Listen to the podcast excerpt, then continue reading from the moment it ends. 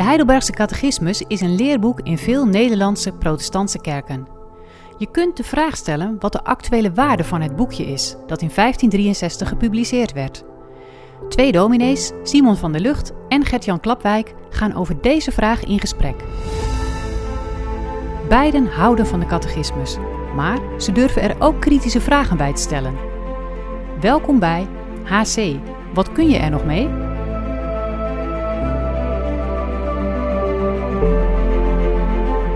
Nederland is boos. Ik maak eventjes een uh, grote uh, statement over de situatie in Nederland. Want zoveel mensen zijn boos over wat er gebeurt in de politiek. Of wat er gebeurt in de wereld. Of wat er uh, gezegd wordt op, op de televisie of op YouTube. En mensen reageren via de sociale media. En dat betekent dat mensen vinden dat sommige mensen het echt helemaal fout doen. We zijn uh, in gesprek over de catechismus en dan komen we bij dit onderwerp uit. Want in deze podcast, HC, wat moet je ermee? Hebben we het over dat oude boekje, de Heidelbergse catechismus. En we hebben ons voorgenomen, Gertjan Klapwijk en ik, Simon van der Lucht, om het te hebben over dit boekje. En dan zegt de catechismus van, joh, als jij wil weten welke ellende zich voltrekt in het leven van mensen en de wereld? Nou, dan moet je maar eens kijken naar de wet van God. De tweede zondag, hè, de catechismus is opgedeeld in 52 afdelingen, 52 zondagen. De de, de tweede zondag zegt, begint met de vraag: waaruit ken jij je ellende? En dan wordt er gezegd, nou, uit de wet van God. En dus is de simpele vraag: oh ja, wat staat er in die wet van God dan? Nou, de volgende vraag die zegt dan: denk maar aan hoe Jezus dat heeft samengevat. In twee hoofdgeboden. Het grote gebod is: je moet God lief hebben boven alles. Met heel je hart, heel je ziel, al je krachten, heel je verstand. Daarnaast je naaste liefhebben als jezelf. Dat is wat God van je vraagt. En we zijn gewend om te zeggen, nou dat zijn nou in twee geboden de samenvatting van de tien geboden. In veel kerken in de protestantse traditie en in de gereformeerde of reformatorische traditie is het heel lang gewoonte geweest, en misschien nog, om de tien geboden in de kerkdienst te lezen. Ik ben de Heer jullie God, die jullie bevrijd heeft uit Egypte. Dien naast mij geen andere goden. Nou, en zo tien geboden lang de geboden. En dat betekent dat je, als je dus nadenkt over de boosheid en de, de, wat er misgaat, en misschien ook wel in je eigen leven misgaat, dat we worden, door de catechismus worden gebracht bij de, bij de wet. En weet je, ik zit daar wel een beetje hmm, tegenaan te hikken. Want? Nou, is nou de wet zo helpvol, helpend om te weten wat ik verkeerd doe? Laat ik het zo even, laat ik een voorbeeldje geven. Dan mag je zo meteen even reageren. Um, in het gewone maatschappelijk verkeer kan je zeggen van joh, er zijn regels en daar moet je je aan houden. Dat betekent als jij voor een rood licht verschijnt in het verkeer, stop je. En je gaat rijden bij groen. Dat is een regel en ik snap dat dat heilzaam is. Want we krijgen een chaos, ellende en veel ongelukken als we ons daar niet aan houden. Tot het moment dat jij op een avond op een kruispunt komt en je staat bij rood en je denkt, ja, maar hier is gewoon nu net helemaal niks te beleven, joh. Gaat ik nou wachten? Nee, ik ga door. Dat betekent dat ik op een bepaalde manier dus een inschatting maak over mijn eigen gevaar. En nou is dit nog zoiets van, nou, weet je, dat is een verkeersregel. Maar als je nou van iemand met iemand bevriend bent, met, van iemand houdt. Als je nou gelooft in God, is nou de wet van God dan de manier om te leren wat je verkeerd doet? Ik zou eerder zeggen, de liefde van God moet dat toch laten zien. Ik, ik, ik zit er een beetje tegenaan te hikken dat die wet, wat mij betreft, een beetje God op afstand zet. Hmm. En een soort boekhouder maakt. Hij zit te kijken hoeveel geboden heb je goed gedaan, hoeveel geboden heb je verkeerd gedaan. Ja, dat is ook wel uh, zoeken en puzzelen. Uh, ik, ik zeg zelf altijd graag, die wet van God is prachtig. Alleen hij laat je zo alleen staan. Hè? Je, je, dan krijg ik te horen hoe het goede leven eruit ziet. En dan faal ik. En dan is er geen helper die mij helpt. Hè? Dus ik vind echt dat je de wet altijd ook moet koppelen aan Christus. Ik vind altijd een paar van die voorbeelden. Bijvoorbeeld het hekje om de tuin. Hè? De, Oh ja. de, de wet is het hekje om de tuin. En dan zeg je, oh wat zielig voor die kinderen dat ze een hekje om de tuin Ja. staat vlak bij de weg. Dat ze de weg niet op kunnen. Eh, de, de goudvis in de kom. Ah, wat zielig. Wat wordt die toch ingeperkt door die vissenkom. Wat jammer. Nou, haal hem eruit en leg hem even op de tafel. Ja. En je weet precies, oh ja, die wet. Maar dat zijn natuurlijk beelden die je gebruikt. Voorbeelden die je gebruikt. Ja. Maar ik zie daar langzamerhand zelf wel iets heel heilzaams in. En misschien maak ik makkelijker dan die vertaalslag. En jij zegt van nou, misschien hikken we ook wel tegen dat woord wet aan. En moeten we misschien zo'n woord ook eh, inleveren en zeggen van nou, eh, kan, kunnen, we het, eh, kunnen we de liefde voor in de plaats stellen? Of Ja. moet het toch nog anders? Nou, goeie, goeie. Kijk, ik, deze, deze voorbeelden die je noemt uit de opvoedingspraktijk, die kan ik volgen. Ik ben zelf ook vader geweest van jonge kinderen. Hè, ze zijn nu volwassen, maar goed. Ik zie dat je in de opvoeding kinderen grenzen stelt. Dat is gewoon goed. Maar nou dit. Als ik in het geloof God leer kennen in Jezus Christus. En hij gaat aan het kruis voor mijn zonde. Dan word ik pas echt geschokt over wat zonde is. Hè? Is dat nodig? Waarom zegt God niet gewoon van, joh, oké, je hebt gestolen. Je hebt dingen gedaan die niet oké zijn. Maar weet je wat, ik vind het niet goed. Denk daar nou de volgende keer aan zand erover. Kom op. Hè? Je wordt groot, je wordt volwassen. Doe eens een beetje gewoon je betere best. Zo niet in het christelijk geloof. Er is blijkbaar iets zo ernstig in de relatie misgegaan tussen God en ons, en mij, dat Jezus op aarde komt en zegt: Ik sterf aan het kruis. En dat, daar, als je nou daar eens naar kijkt, zeg je dan nog van: joh, het was toch maar gewoon een kleinigheid. Nee, dan denk ik: ik, ik ben sprakeloos. En zou jij dan bij wijze van spreken de vertaalslag willen maken of een nieuwe vraag van waaruit kent u ellende? Eh, die ken ik als ik naar het kruis kijk. Ja, dat is precies mijn antwoord. Ja, Catechismus 2. zoveel, Simon van der Lucht. ja, die zegt. Waaruit ken je ellende? Ik kijk naar de Heer. Want weet je, we krijgen ondertussen een wereld. eh, we zitten in een wereld waarin we in toenemende mate onder de indruk komen van wat er misgaat. En hoe weinig wij als mensen in staat zijn om dat te fixen. Het klimaat eh, groeit ons boven het hoofd. We hebben pandemieën, we hebben politieke eh, onmacht alom. En we zijn, omdat we zo boos zijn, ook heel onaardig. In het kleine lukt het ons niet om een vredestichtend mens te zijn. Hoe komt dat? Nou, je kan zeggen, ja, het is ook allemaal de omstandigheden. Nee, jij bent verrot. Ja. Zo zegt het christelijk geloof. Zo diep gaat het. En dat kom je niet achter als jij netjes de regeltjes bekijkt en zegt, nou, ik heb er toch vijf van de zes of vijf van de tien gehouden. Nee. Tegen, wat, wat, wat zegt eh, de, Jacobus zegt dat toch ergens? Wie tegen één van de geboden gezondigd heeft, heeft ze allemaal gezondigd. Want er is één wetgever van allen. Ja. En dat is volgens mij wat het kruis vooral ons laat zien. De schok van dat God zegt: Kijk, dit is wat jullie aan mij laten zien. De, de, de, de, de- die oude mens en die kruisig ik. En vind je dat ook uniek, zeg maar, in het christelijk geloof? Heb je zoiets van, hé, hey, Ja. het is misschien wel ontmaskerend, maar ergens ook wel weer heel erg bevrijdend. Zeg nou maar gewoon hoe het zit. Vind Nou, je dat, uniek? ook, Vind je dat ook. uniek? Ja, uniek. Maar dan denk ik vooral aan vergelijking met andere religies. Dan is het zeker uniek. Ik ken geen religie, en ik heb ze toch echt wel een beetje bekeken, waar het zo diep gaat dat God zich zo, eh, dat God zo verschijnt. Zo als een slaaf, ja, minder dan dat. Ehm, nou, ik vind het voor mezelf ook wel, ja, vind ik het bevrijdend. Nou, ik vind het eigenlijk eerst zo schokkend, en dat is misschien ook wel wat dat eerste gedeelte van de catechismus wil bereiken. hè. Van joh, voordat je gaat roepen van, oh hè, ik ben bevrijd. Ja, dat heb je al geroepen in zondag 1. Hé, is het zo erg? Er is een eh, boek van Brechtman. Dat heeft zijn. eh, nou, dat- er zijn erg veel boeken van verkocht. Hè? De meeste mensen deugen. En, en jij zegt hier eh, met de catechismus en met de Bijbel in je hand. Wij deugen niet. Ja, ja, ja ik heb het boek gelezen. ehm, echt eh, hoog eh, betrokken en geïnteresseerd. En wat mij allereerst eh, heel erg eh, duidelijk werd, is dat hij vooral probeert duidelijk te maken: als je nou zegt dat de meeste mensen deugen, dan kan je ze ook activeren om betere leven, eh, en, eh, betere dingen te doen. Met andere woorden, als jij zegt, zoals wij net, je deugt helemaal niet, ja, dan ga je er natuurlijk ook eh, voor zorgen dat mensen denken: nou ja, dan hoef ik me dus ook niet in te zetten.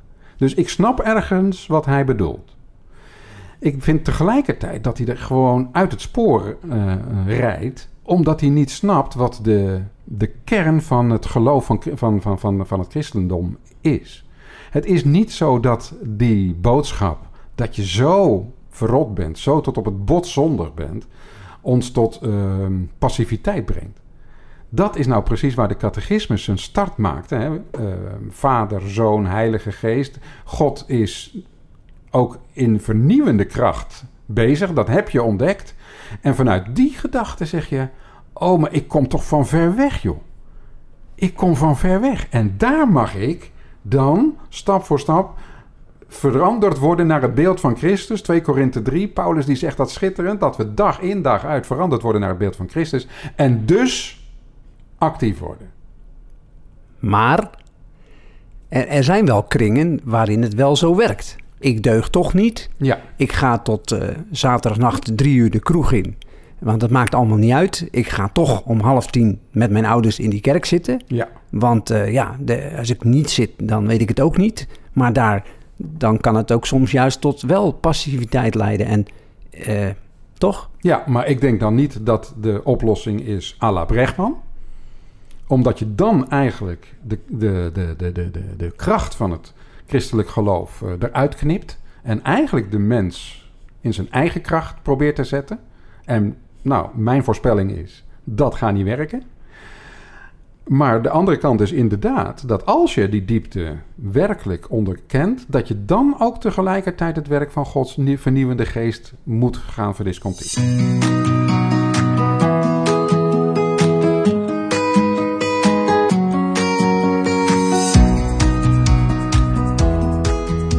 Waarom schurken pech hebben en helder geluk? Dat is een titel van een boek wat eh, nog niet zo heel lang geleden verschenen is van een of andere filosoof. En die filosofeert over de vrije wil. Heel interessant dat dat thema toch altijd weer terugkomt in het denken van mensen over van zijn wij nou in staat om vrij keuzes te maken? En de titel verraadt natuurlijk al iets hè, van dit boek. Eh, ja, schurken hebben ook gewoon pech. Je bent niet helemaal verantwoordelijk voor je daden, want ja, de opvoeding, je, waar je wieg gestaan heeft, eh, wat je kansen zijn geweest. Nou, dat is onder andere, of, of dat is eigenlijk wel erg in de aandacht. En nu wij dus in deze podcast nadenken over het, eh, de vraag van waar komt de ellende vandaan. Hè? Het eerste deel van de catechismus heet Onze ellende. Is misschien goed om daar eens ook bij deze vraag even, even stil te staan. Hebben wij een vrije wil? Nou, om maar eventjes een klein beetje van de context van de catechismus uit die tijd te halen. Daar werd ook toen echt stevig over gedebatteerd. Het bekendste debat ging tussen Maarten Luther, een reformator, die schreef van nee, wij zijn, wij hebben een slaafse wil, we zijn gebonden. En hij schreef tegen Desiderius Erasmus uit Rotterdam, waar de, die, die had gezegd nee, je hebt een vrije wil. Kortom, dat is een debat wat oud is en tegelijkertijd ook alweer ehm, actueel blijft. En denk maar aan wat we al eerder in de podcast zeiden over dat boek van Rutger Brechtman. Het zit er natuurlijk dicht tegenaan. Van joh, wat? Kunnen wij? Deugen wij een beetje? Zoiets van, neem mij niets kwalijk. Ik steel. Maar ik heb eh, weinig onderwijs gehad. Mijn pa is aan de drank. Verwijt mij niks. Zoiets? Zoiets. En ik denk dat in ons rechtssysteem je daar niet helemaal mee wegkomt. Het rechtssysteem zal omstandigheden meewegen in de strafmaat. Maar de vraag is of je daarmee onschuldig wordt verklaard als je je, ehm, als je, als je, je beroept op de omstandigheden. Wat de catechismus natuurlijk doet, is allereerst verwijzen naar het oorsprongsverhaal van de Bijbel. Waaruit komt dat nou vandaan? Hè? Waar komt dat nou vandaan? Ehm, die ellende die we geschetst hebben. En dan zegt de catechismus, ik zal het eens eventjes weer eh, voorlezen. Waar komt de verdorven aard van de mens vandaan?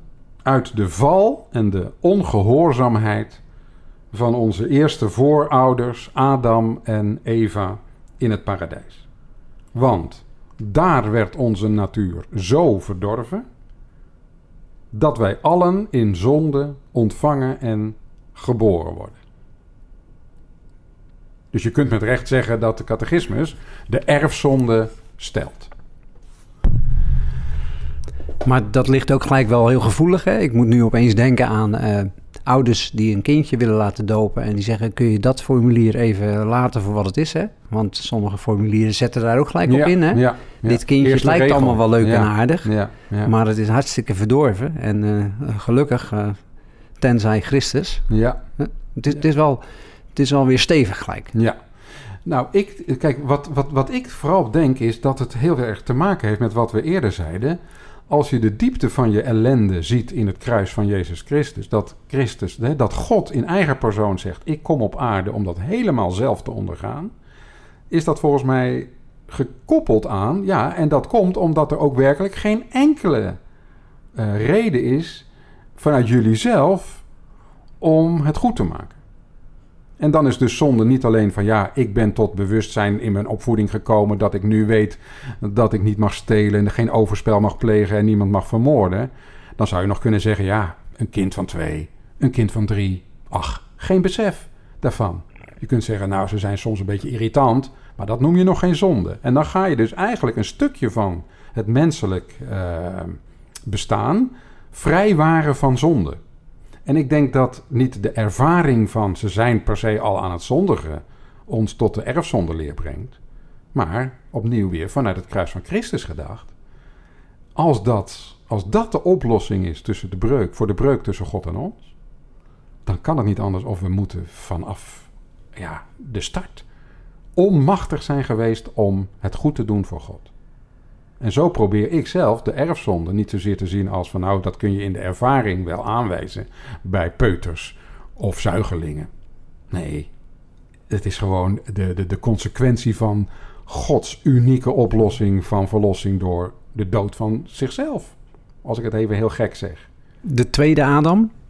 Ja, precies. Ja, wat, wat, uh, ja Paulus die, die, die maakt daar natuurlijk echt werk van hè? In, in, in de Bijbel, in uh, de brief aan de Romeinen, Romeinen 5. Hè? Zoals de eerste Adam gezondigd heeft, zo zijn wij in Christus ook uh, gereinigd en, en, en gered. Um, en dat betekent dus ook dat hè, tegenover zo'n boek als Brechtman... Of ook wel tegenover zo'n boek als van zo'n filosoof. Ergens voel je dat tegenwoordig heel erg wordt gezocht van... nou, wat kun je Welke verantwoordelijkheid heeft de mens? Wat kan die wel goed doen? En ik wil daar ook vooral niet zoveel aan afdoen, omdat ik wel degelijk vind dat je het goede ook echt goed moet noemen.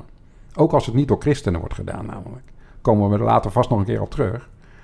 Maar dat betekent dus ook dat je moet zeggen: jongens, we zijn met elkaar echt tot op het bot verrot. En, en vind jij dat nou eigenlijk gewoon ook wel, wel prima? Zo van, uh, nou, mijn voorouders, eh, zo best was het allemaal niet, zo, zo best is het ook allemaal niet gegaan. Maar ergens is dat ook weer die bevrijding van ja, maar zo is het. Is dat voor jou een soort existentiële, eh, zeg het maar gewoon zo. Uh, Ik deug niet, want ik kom uit een, nestje waar ooit in het begin mensen goed de fout in zijn gegaan. En dat, daar ben ik mee behept. Dat zit in mijn DNA. En dat is eigenlijk wel uh, niet het laatste woord, maar het is wel heel goed dat het zo gezegd wordt. Nou, weet je, die woorden die jij zegt als bevrijdend of opluchting, dat, weet je, ik vind het, het, het helpt mij om realist te blijven. De wereld deugt niet en hij zal ook niet deugen. Ook in de komende generaties niet. Niet dat het, uh, en dat betekent dus niet dat je niet het goede doet. Sterker nog, ik voel me zeer gestimuleerd om met mensen uh, integer om te gaan. Uh, supporten, hoe heet je, ondersteunend, waarderend om te gaan. Vanuit die tweede adem? Ja, exact. Dus, maar tegelijkertijd maakt het me wel realist van, joh, weet je, Um, je kunt de hoop stellen op de wetenschap, je kunt de hoop stellen op de mensheid. Maar ik geloof het gewoon niet. Het gaat niet lukken. Maak, maak je dus ook op de goede dingen druk.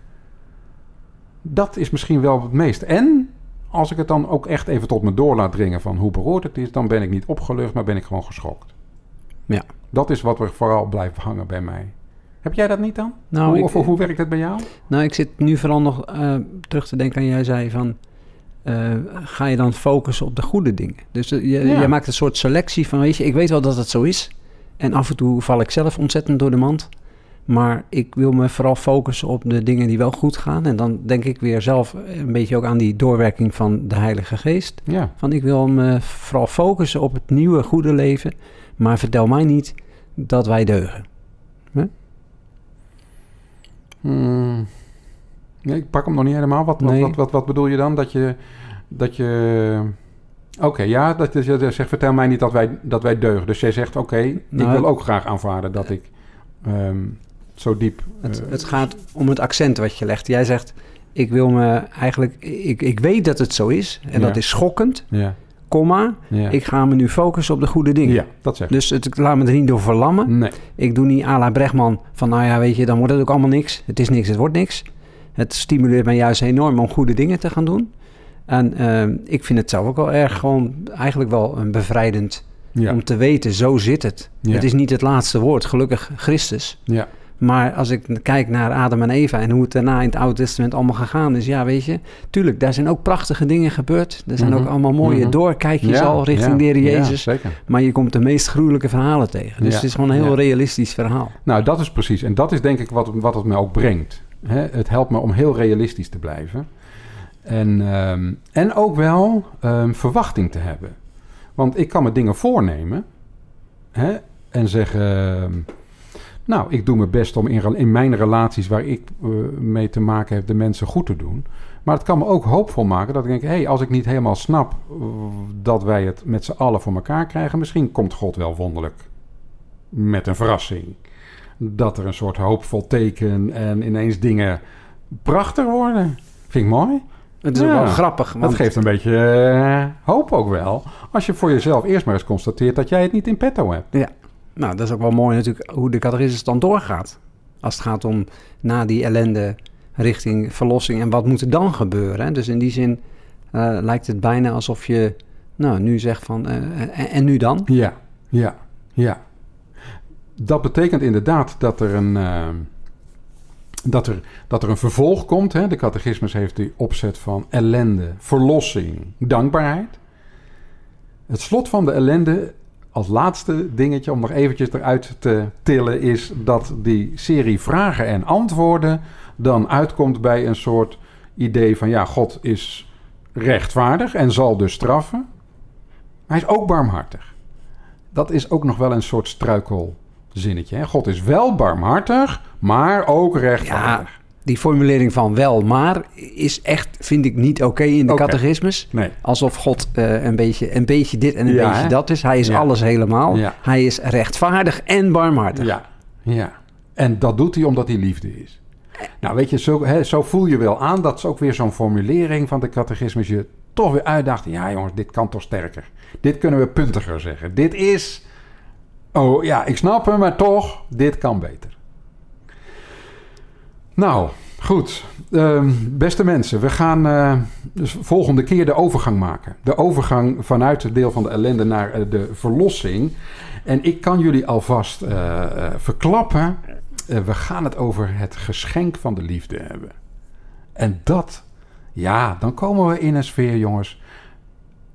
Dat zal je beleven.